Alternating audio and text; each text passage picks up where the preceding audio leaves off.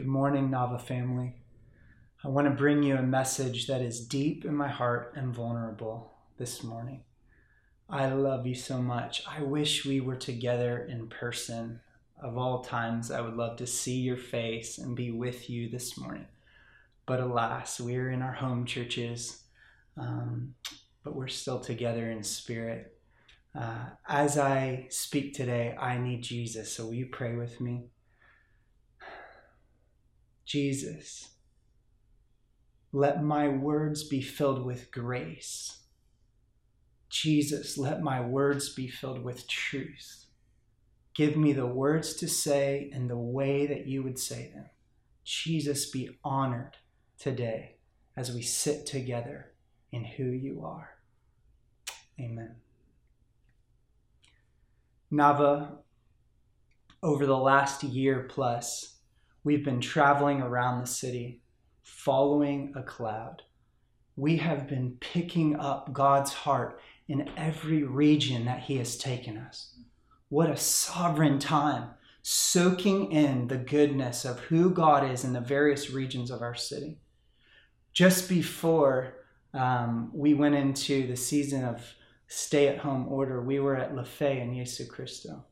And God was marking us with the heart of the Latino community. And this has become a long term relationship for us. It was cut short by COVID, which was sad, but we have a deposit into our hearts. We are still, I believe, following the cloud. And I think God wants to release to us the next leg of the journey, which is his heart for the urban core in the east side of Kansas City. We've been focusing on preparing the way from 2 Chronicles 7:14 daily we're praying the inward journey of righteousness humility hungering for God and God searching us in holiness to find if there's anything that grieves. This inward journey of righteousness prepares us for the outward journey of justice. That is setting every wrong right and the healing of the land through forgiveness. These two things are the pillars of God's throne, the essence of God's kingdom, the internal work of righteousness through humility, hunger, and holiness, the external work of justice through forgiveness and the healing of the land. We are preparing the way. I want to look deeper into healing of the land we believe mountains of power and injustice are coming down, and valleys of those who are oppressed and not heard and poor are being lifted up, that Jesus can be seen in Kansas City. We've been crying out for revival and awakening. When God comes near, everything that is in the human heart is revealed and exposed. God has been moving in our nation through these moments of crisis. He is getting our attention and our affection. Personally, He is revealing places of idolatry. And in our nation, He's revealing places of injustice. When God draws near, everything is revealed. But if it is not revealed, it will not be healed. I believe this is the awakening that we have been praying for. Maybe not in the way we thought, but when God comes close, Everything that grieves him has to come out, and repentance has to be released. The healing of the land. We're in a global respiratory virus called COVID 19. It's a pandemic that causes people not to be able to breathe. And simultaneously, there's the revealing of a greater pandemic which has been in humanity much longer which is the oppression and injustice of peoples. And we are seeing this pain in our nation. The words, I can't breathe, have sparked a, a progression, uh, an uprising and an exposing of the pain. And, and just like with Adam, when God breathed into him. His eyes opened. And we are saying, would the breath of God enter the body of Christ? Would the breath of God enter humanity where it's been oppressed and hurt? Maybe the winds of the Spirit and the winds of change are blowing right now. The death of George Floyd has broken our hearts and has broken the hearts of a nation, and not just a nation, but has broken the nations of the earth. It's a tipping point. As I've talked with some of the leaders in the black community who are my friends, who have grieved countless lives taken, innocent lives taken. They've said to me again and again, Adam, this is different. Change is happening. Something is stirring. There's an invitation to feel it. There's an invitation to feel it deeply, and a change is coming, a change that we're praying will last. Jesus is weeping with us. Jesus can identify with our pain. Jesus identifies with the pain of this beautiful man, George Floyd. Jesus was crushed by Roman power and died a death on a cross of crucifixion where he couldn't breathe. He was suffocated. And this death of George Floyd will not be in vain. There is redemption and justice being born from this moment. At the very site in Minneapolis, at ground zero, in the last few days, hundreds of people have given their life to Jesus right there. The place of pain has become a place of prayer and redemption, and people are being baptized.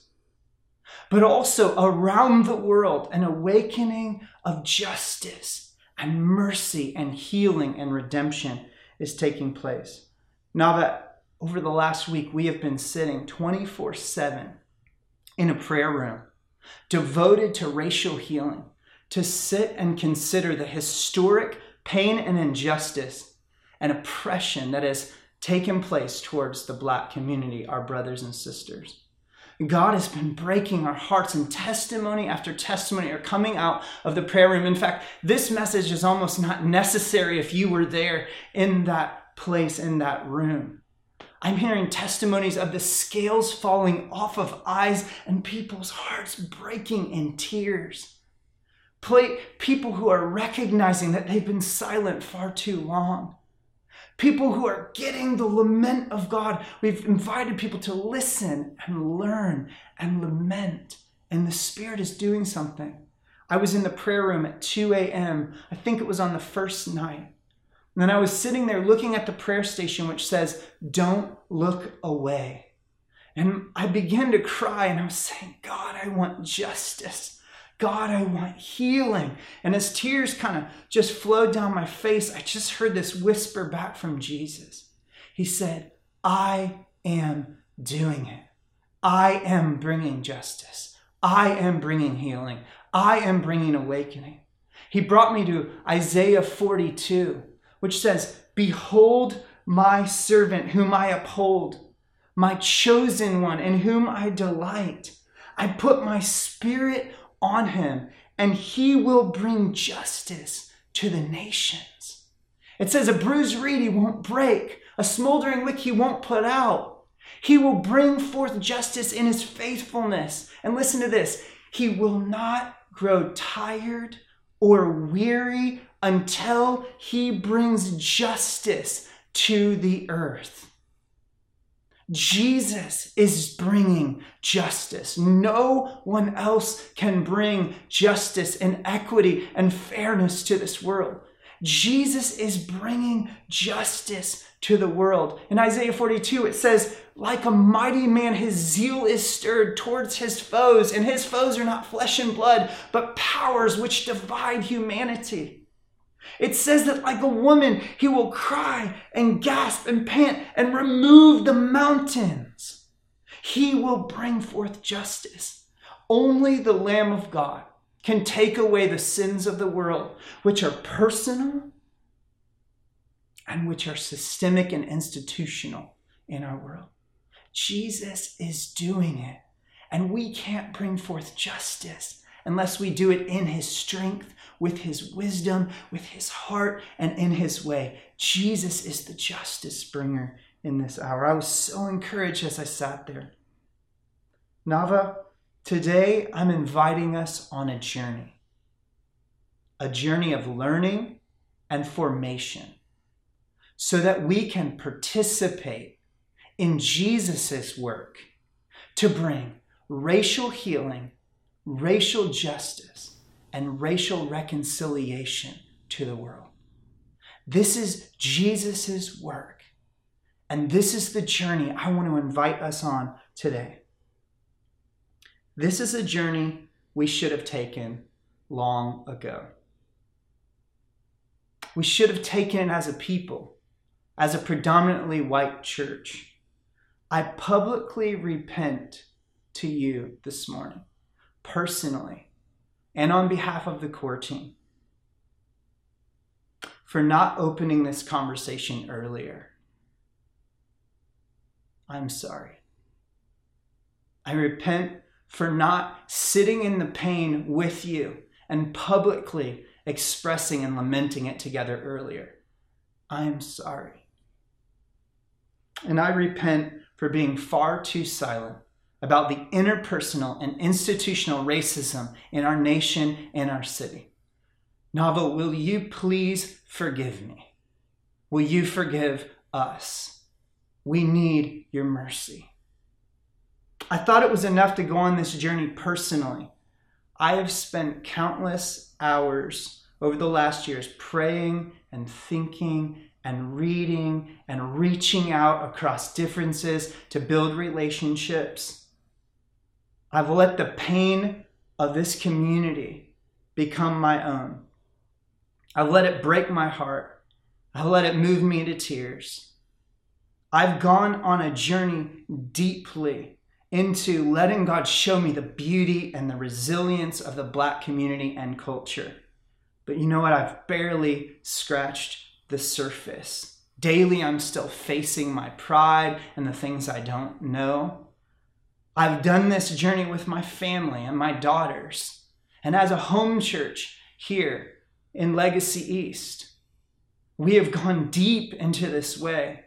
But I want to tell you, doing it privately is not enough. We needed to do it publicly, and I am sorry. We desired, as the Blackwells and the Coxes, to let our everyday lives speak. We've tried to imperfectly model a way of loving our predominantly black neighbors and neighborhood, to try and, and, and live a way of love in our community and model this, but that wasn't enough. We were silent publicly. And I want you to consider forgiving us. Over the years, we've often asked when we should take Nava on this learning journey of formation. And at many times, we had gotten close to doing it. In the summer of 2018, we had ordered books and were on our way as a leadership team to going on this journey. And then God asked us to surrender Plexpod. And we felt maybe it would be too much to ask this of the body at that time. For whatever reason, whether that was right or wrong, whether we needed more time to process and be formed, we didn't go on the journey. And I am sorry. Even God is addressing our global 24 7 family and our national leaders. There is a spirit of conviction that is on the nation, is on us. But here we are, and we believe now is the time to take this journey of learning and this journey of formation. We believe it's what the Spirit is doing right now. Today, if we hear His voice, we don't want to harden our hearts. Spirit, you're speaking right now to us. I want to share just a few thoughts before I share the reasons that I think we should go on this journey that just frame some of the journey. I want to be clear about something. We're not going on this journey to check a box or to be seen as doing the right thing or as an emotional reaction. This is deep, deep in our hearts, and it has been for a long time. We want to do this with wholehearted love and integrity. And we've counted the cost of what this might mean to let the Spirit search our hearts personally and as a church, uncovering anything that grieves Him. We've said, make us like Jesus, whatever it means. We're doing this because it's born in our heart from the Holy Spirit and we feel He's speaking. Over the next few months, every Sunday in our home churches, we're going to be focusing on this journey of learning and formation. It's going to prepare us, though, for a lifelong journey. You cannot get this in a few Sundays discussing, though I think it will be meaningful and beautiful. It's almost like uh, several months to bring just the invitation to the real lifelong journey of learning. I want to say that wherever you are is where you are, and it's okay. We're at different places in this conversation, in this learning journey. We want to be gracious with one another and take the next step forward. Along the way, probably all of us will get triggered in our pain or places of misunderstanding at some point, and we're not going to do that perfectly. Can we be long suffering and gracious with one another in an open, honest, vulnerable dialogue, keeping Jesus at the center? For those in our home churches who are minorities, I want to say grace to you and God's help as we walk through this. We know that this isn't just education, this is your actual life. Even at the prospect of going on this journey, many of you will feel deeply fatigued. I feel this even as we approach the journey. We want to be sensitive as we go on this journey of learning to not fatigue people of color with too many questions. We don't want you to have to feel like you're the expert, but we want to hear from you. And we haven't done a good job over the years of doing that. I want to say something from Jemar Tisby, who's a black historian and pastor, about this point, who said it well. For me, this isn't history. He said, This is real, this is personal, and this is painful. With that in mind, I want to talk about three reasons for this journey. Number one, this is the moment, Nava. It's the moment in our nation and it's the moment in our city. The winds of change are blowing and there is grace. It's all around us. It's on your social media feed. You're seeing it in the news. It's happening. One pastor I heard say, if it's on the front page of the news, it's on the front page of God's heart. It seems like God is moving in this area, that Jesus is bringing justice. You may feel so fatigued, like me, from the COVID season. How can we take anything more? You may feel this is overwhelming or confusing. You may even feel numb to it. But I just want to say, let's not hide right now. There is grace to go on this journey of learning and formation together. We can't just be informed by our social media feeds or news clips. We are to be discipled together by the authority of Scripture, by the Holy Spirit in the fellowship of the church. We're to have our minds renewed and to learn together. We want to be equipped as the church to engage this complex cultural moment so we as the church can be salt and light those who are ambassadors of reconciliation, who fight for justice and equity in our world with the heart of God filled with compassion. This is our calling, and we have to be equipped for this cultural moment. Families talk about difficult things, and they're still family. We want to do that together. We are called as the church to love our neighbors as ourself. And we live in a city, one of the most segregated cities in America. In fact, the ninth most segregated city in America that lives with the historic pain of oppression and injustice. This isn't just somewhere else. If we are to love our city, we have to know where she hurts and feel her pain. And we want to participate in God's plan now and where history is headed towards a throne. And at that throne and around Jesus in worship will be every race and ethnicity and tribe and tongue and racial justice and racial healing is the end of the God story. So we are called to start now, right now, in line with where history is headed. The first reason is this is the moment. Let's be ready, church. The second reason is our shared humanity. We are all made in the image of God. I do not know what it feels like to have black skin and be mistreated just because of it. This is the time for the good news, church. We are made in the image of God. We are our brother's keeper.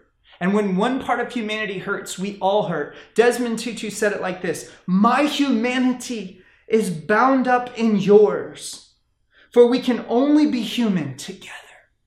Together. We are different precisely in order to realize our need of one another.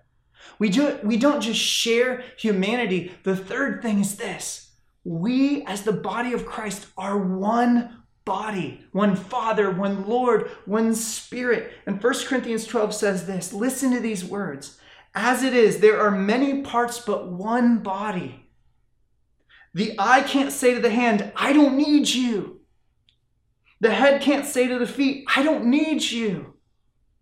If one part suffers, every part suffers. Right now, we are saying to the black community and those in pain, we need you because together we are one. Right now, we are saying, if you are hurting, we are hurting also. Action without suffering with others will lead to damage. We have to have God's compassion formed in us. So let us take up the beautiful moment of lament and co suffering. Our body is suffering, so we are suffering. I've, I've framed some thoughts for the journey, and I've talked about the reasons why we go on the journey. But now I want to talk about what will be required of us to go on this journey. This part is going to get a little more personal for me. So I just welcome you into my own place of vulnerability. Jemar Tisby frames up what it requires to go down this journey in what he calls the racial justice arc. A R C. A is awareness or even awakening. R, relationships. And C, committed action. He didn't get that out of anywhere. He got that from the Word of God. I want to read Micah 6 8. This is so powerful. He has told you, oh man, what is good. What does the Lord require of you? This is the question we all want to know. What does God require of us? But to do justice, to love kindness, and to walk humbly with your God. I want to read it one more time just so we can sit in the power and beauty of God's instruction from His Word. He has told you, O oh man, what is good. And what does the Lord require of you? But to do justice and to love mercy and to walk humbly with your God. These words, I'm aware, are easy to read but oh my goodness, are they challenging to live? We need God to walk in this way.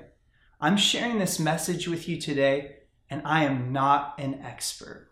I am just a man trying to follow Jesus with my family on a journey, and I want to follow him with you down this path of humbly walking, of loving mercy and doing justly. I moved into a predominantly black neighborhood 17 years ago, the neighborhood that I still live in with my family. I moved in with youthful zeal and a passion for the church in Acts chapter 2, but I moved in with very little knowledge about the pain in my neighborhood or the history of division that I lived all around. I grew up in the all white suburbs. I had very little context for where we were coming and where we were moving in. The Blackwells, Chuds, and I just wanted to see the world changed and love Jesus, and we were planting a church, and it came out of this very home which we still live. We were led here by Jesus in 2003. It took us nine years to learn the name of our neighborhood, which is Legacy East. We learned it in a very ironic way. When Google came to survey all the neighborhoods of the city, we found out the name of our neighborhood. Ironically and painfully, because of the poverty of my neighborhood, Google wouldn't allow their fiber to be installed in our neighborhood. But the gift was we found out the name was Legacy East. We had a heart to love the people in the neighborhood, but we had no idea how little we didn't understand about the east of Kansas City and the amount of historic division and pain that Troost Avenue marks. These 17 years, God has revealed my heart in the deepest ways. He's revealed my ignorance. He's revealed my cultural judgment. He's revealed my pride to try to fix it. He's revealed um, in every way the the desire I have to insulate and isolate and self protect. God has gotten to the roots of my heart. But He's also shown me His compassion, His hope, His, His love, and He's shown me the beauty of the Black culture. It has been a wild journey that I'm very much still on. And probably I will never feel ready to share a message like this. So please bear with me. We're on this journey personally, but I believe we're to go on it together. This is the Micah 6 8 journey. What is required for us to make the journey? The first two things I think are absolutely crucial. God starts with do justly, but I'm going to suggest that if we don't walk humbly and love mercy, what Jemar Tisby we call walk humbly, he would say there's got to be awareness and awakening and love mercy. We got to have real relationships. I believe we will do damage in trying to do justly. So I want to start there with walking humbly down this path in this journey and loving mercy. The first work of walking humbly and loving mercy for me has been prayerful work of depending on the Holy Spirit. Over and over and over, the Holy Spirit has revealed his heart to me, the things in my heart that have grieved him. Over and over, he has given me perspective when I was done to show me what he loves. And I encourage you to pray, Spirit, break my heart with the things that break your heart. We will not make this journey of learning and formation into racial healing, justice, and reconciliation without the Holy Spirit. This is our first and most important work prayer. God will reveal. If He doesn't reveal and give revelation, we will live in reaction. And so let us have the prayerful work of the Holy Spirit. Next is the patient work of listening. The work of listening is not easy, it requires not being defensive. As we go down this path and you start to feel a defensiveness, an adrenaline rush come up in you, ask, why am I getting defensive? It's not easy to listen in general in human relationships, but the majority culture, the white majority culture, has never been good at listening to the minority cultures in America. We have got to listen.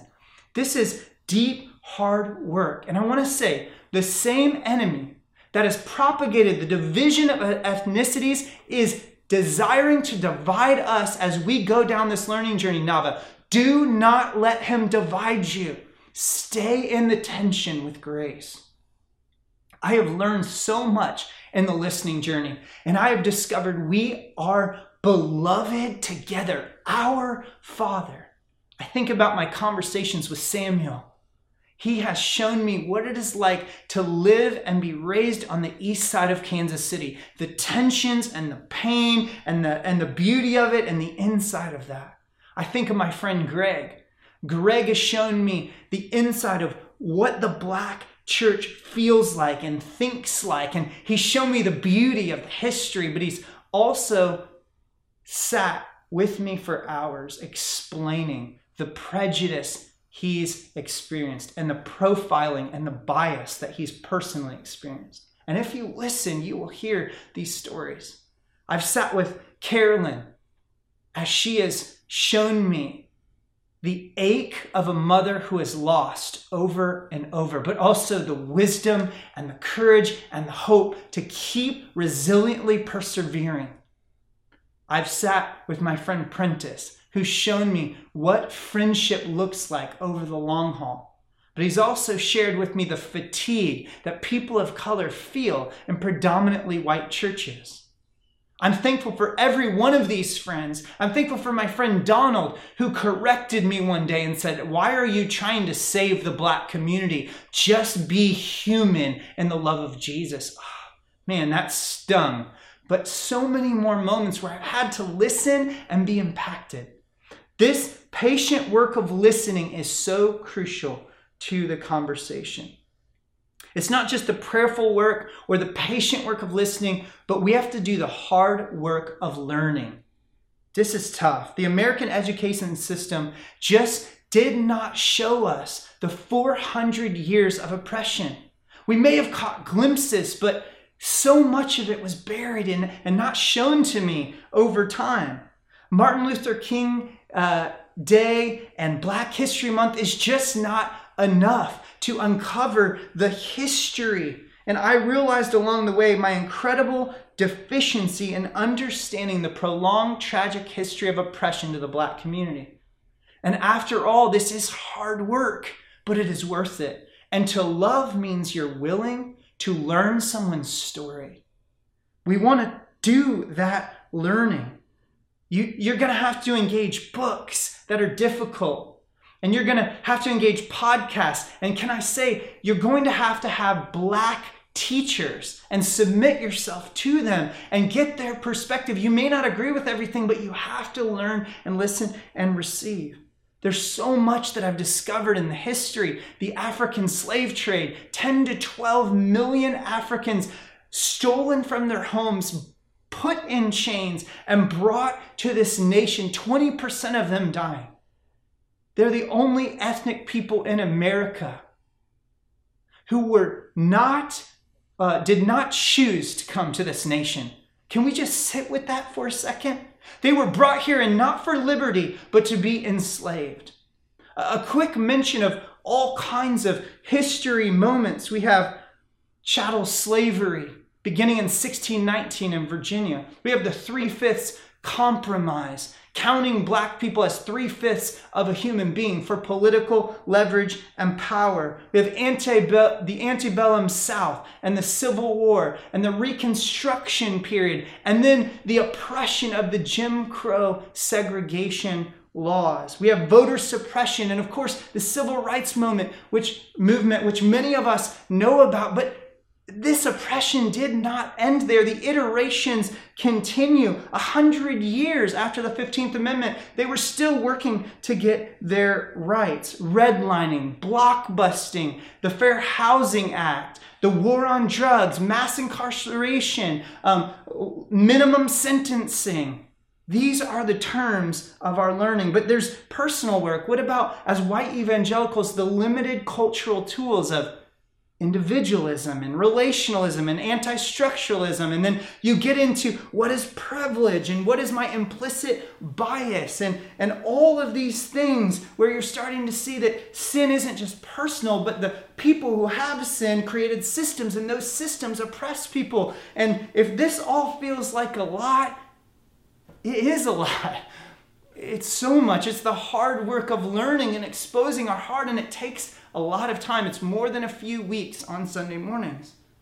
Now, the church has at moments worked for justice, bringing freedom to slavery, or, or, or Martin Luther King, especially in the movement of civil rights. But what has grieved my heart is that over and over through this tragic 400 year history, the church has either instigated, been complicit in, or been silent in the face of injustice when we should have fought for freedom. And we've got a lot of work today. Forgive us, God, as the church. We need humility, Nava. I'm talking about walking humbly and loving mercy.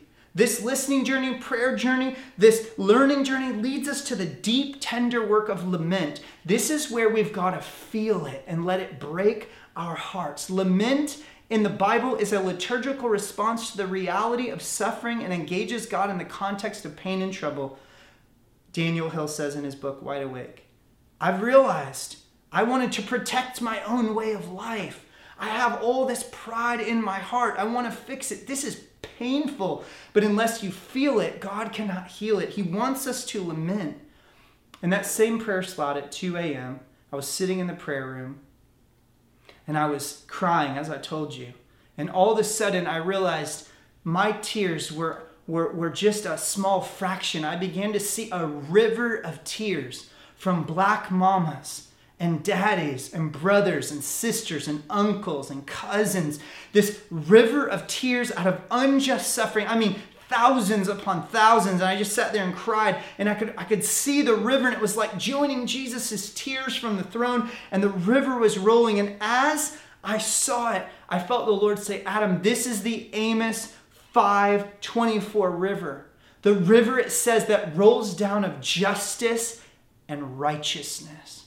This unjust river of tears, of lament, is the river of justice and righteousness is coming. And, and then the picture changed, and I could see us as the white community, we were willing to join the tears and get off the bank and let the river of God's righteousness and justice take us to where He, Jesus, our King, was leading.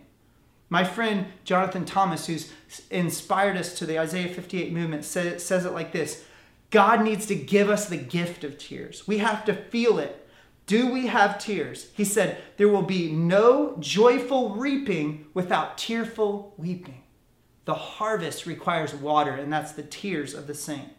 We will have to love mercy as you begin to engage this history and the pain, you might feel guilty or ashamed, but you've got to go to Jesus who forgives and covers, and mercy weighs more than judgment. And we've got to have mercy so deep in our hearts so we don't point the finger and judge in this conversation. Do we love mercy and will we walk humbly? The third part is do justly. Actually, it was the first part of Micah 6 8, if you remember. And I think it's because it's right at the front of God's heart. But I want to say again if you don't do the work, if we don't do the work of walking humbly and loving mercy, we will do damage when we try to go do justly. I'm not going to spend as much time speaking about this part of the journey because I want us to take so seriously the listen, learn, lament journey before we get to doing justly. But many of you are already acting. Many of you whose hearts are already broken, already moving. Well done for speaking up. Well done for acting. But if you're not there, let God meet your heart first. This is the long, slow work of living and acting in love to break the oppression and to bring equity and flourishing. This is the kingdom of God. Justice is when the rights, uh, the wrongs become right it is when equity and fairness fills the earth. It's when righteousness fills every single place. My friend Sarah Bryce says it like this The undoing of racial injustice has to be as intentional as the creation of racial injustice. I'm going to read that again. The undoing of racial injustice has to be as intentional as the creation of racial injustice. We are not called just to quick fixes or to make ourselves feel better with activity. We are called together to set ourselves on the long, slow work of reconciling and bringing justice with Jesus. This is the work of the church, transforming unjust systems. This can feel overwhelming when you're talking about education reform, health reform, uh, criminal justice reform, sentencing reform, and on and on and on. There's inequity on every level for the black community in life and in death and in health. This is a long pursuit. If you're overwhelmed, would you breathe deeply? We are called to do what we see our Father doing. And there's peace, and we can walk with Him into this journey. But we must act as He has our heart. I don't want us to underestimate that every small action of justice, every small action with the heart of mercy and humility, is seen in heaven and makes a difference. Right now, you might be feeling the urge to act. You might be asking, What can we do? I want to offer one simple thing that is happening in our city that I am so moved by. Troost, the historic dividing line of our city, is 10 miles long. It has been unjustly created, and we believe that it is time, together with the church of the city, to see the chains of oppression broken. On June 19th at 7 p.m., Juneteenth, the celebration of the end of slavery in 1865, on that day, June 19th, 7 p.m., we are going to see a 10 mile human prayer chain form on the east sidewalk of Troost. Nava, bring your family. I want every one of us to come out, and it's called Pray on Troost. We're going to stand there with masks on, one word written on our mask, and lift our voices in heaven that the walls of division will come down in Jesus' name, that the chains of oppression would be broken. Can you picture thousands of believers filling the east side of Troost? Now, this is just one small moment, but we pray it's a catalytic moment that will help to produce a long term movement of change and undoing inequity and injustice in our city. I want to close here I've invited us on a journey, a journey of learning and formation, so we can participate in Jesus' work of racial healing, racial justice, and racial reconciliation. I've said it's a lifelong journey the Spirit will have to help us on, but I'm excited that we get to start together. I want to remind us that it's Jesus who's bringing about justice and Jesus who's bringing about righteousness in the world, and He alone will not grow weary doing it. We need Him. And lastly, I want to remind us that to walk this path will require that we walk humbly, that we love mercy, and that we do justly. Nava, here we are. The one thing that I think He's asking for is our simple willingness and yes to go with Him as a family on this journey. Will you pray with me in closing? Jesus, you bring justice. Jesus, you are worthy of one family in this city. Jesus, we need you to bring humility in our hearts, the love of mercy, that we can participate with you in your work of racial healing and justice and reconciliation. Lord, would you give us the courage to go on this journey and the willingness to say yes? I love you, Nava family. Amen.